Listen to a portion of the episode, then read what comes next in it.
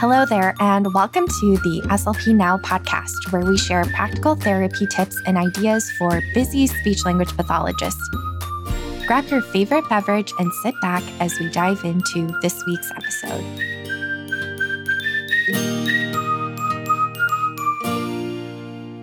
Hey there, it's Marisha, and welcome to the SLP Now podcast. This summer, we are doing a series called Strategies You Can Use, and we picked different goal areas, and we're going to do a blitz of 3 evidence-backed strategies that you can use when targeting those specific skills. So these are mostly strategies that have come from the literature, and we're just pulling out the ones that are most practical that might help you if you're feeling stuck or just wanting to try some new strategies when targeting some of our most common goals. So without further ado, let's dive right in.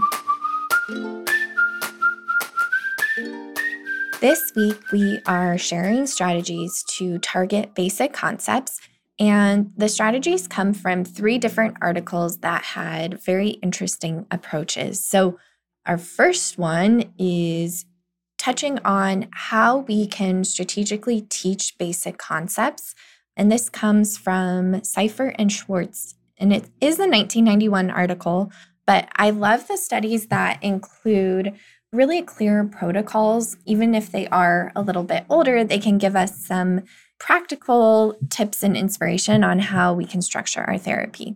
And of course, using the whole EBP triangle to make those decisions. But they had 3 elements of their treatment protocol. The first was direct instructions. So they spent about 15 minutes every week providing examples of 2 target concepts.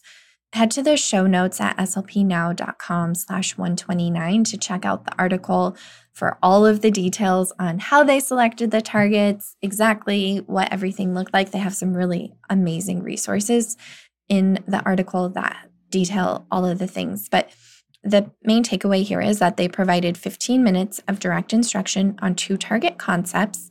Then they had 15 minutes of interactive instruction where they had art activities or games specifically designed to incorporate the target concept. Like one of the games that they talked about was throwing beanbags, where they worked on, there's lots of concepts that could be included in throwing beanbags. It could be like far or loud or quiet or short. So lots of things that they can work on there.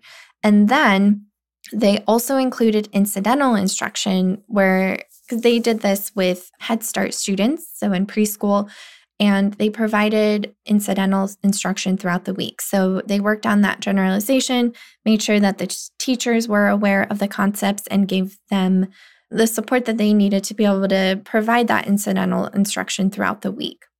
So it's really cool to see those strategies, and feel like those are 3 things that we could easily incorporate into our sessions.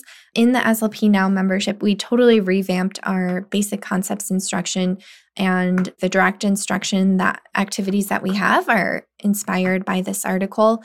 And we've also have like different ideas for the interactive instruction and all of that. So that's a great resource if you're feeling a little bit overwhelmed diving into this. But the article, like I said, does a really great job if you want to dive into that for some easy inspiration as well.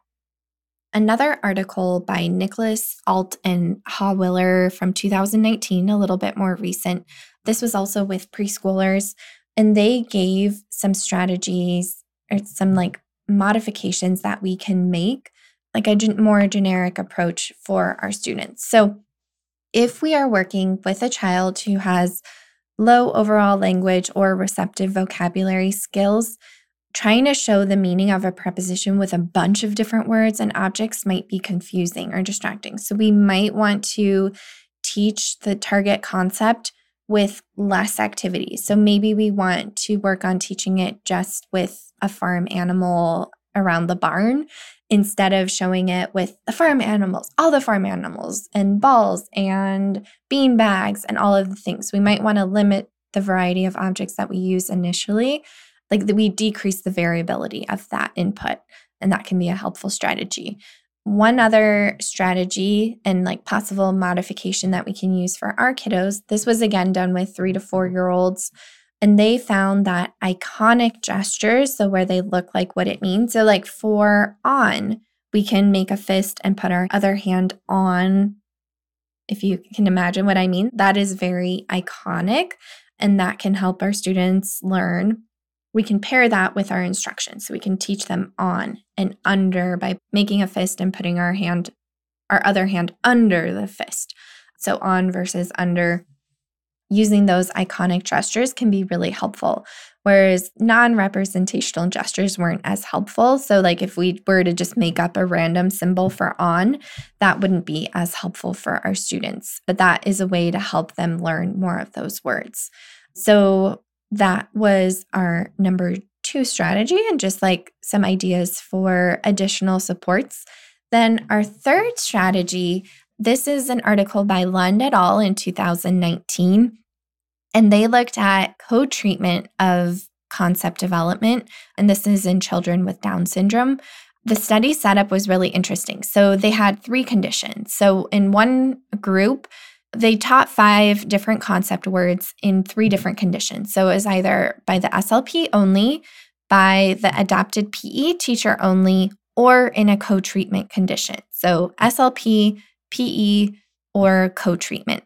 And they had 30-minute large group lessons 4 days a week for 9 weeks. So not totally out of the norm of what we would be able to provide our students. So there were 10 children in the study.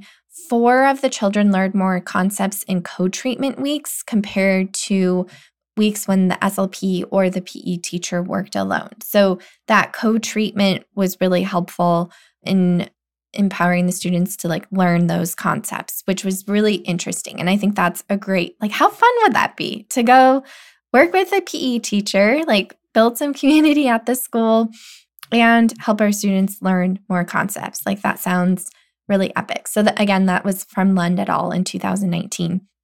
So quick recap. Our first strategy is to strategically teach our basic concepts. So to build a structure for ourselves, Seifert and Schwartz provides great inspiration on how to do that in terms of selecting the words and the specific activities throughout the week.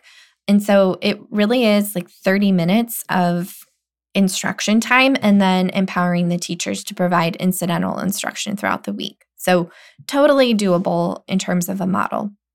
Then the second strategy was ideas for modifications. So limiting the variability of the input when we're teaching those basic concepts, and then also considering using iconic gestures to help kids learn those words. And then our third strategy was to co-treat and consider working with a PE teacher or another teacher to implement some of that basic concepts instruction. And I think that the layout from Seifert and Schwartz that I mentioned in strategy 1 could be really helpful. So these all kind of tie together and are just some strategies that we can consider when targeting basic concepts with our students and setting them up for success. So that's a wrap on our ideas and quick blitz of strategies for basic concepts. And next week, we'll be back with more strategies on vocabulary growth in general. So we'll see you then, and have a great week in the meantime. Thanks for listening to the SLP Now podcast. If you enjoyed this episode, please share with your SLP friends. And don't forget to subscribe to the podcast to get the latest episodes sent directly to you. See you next time.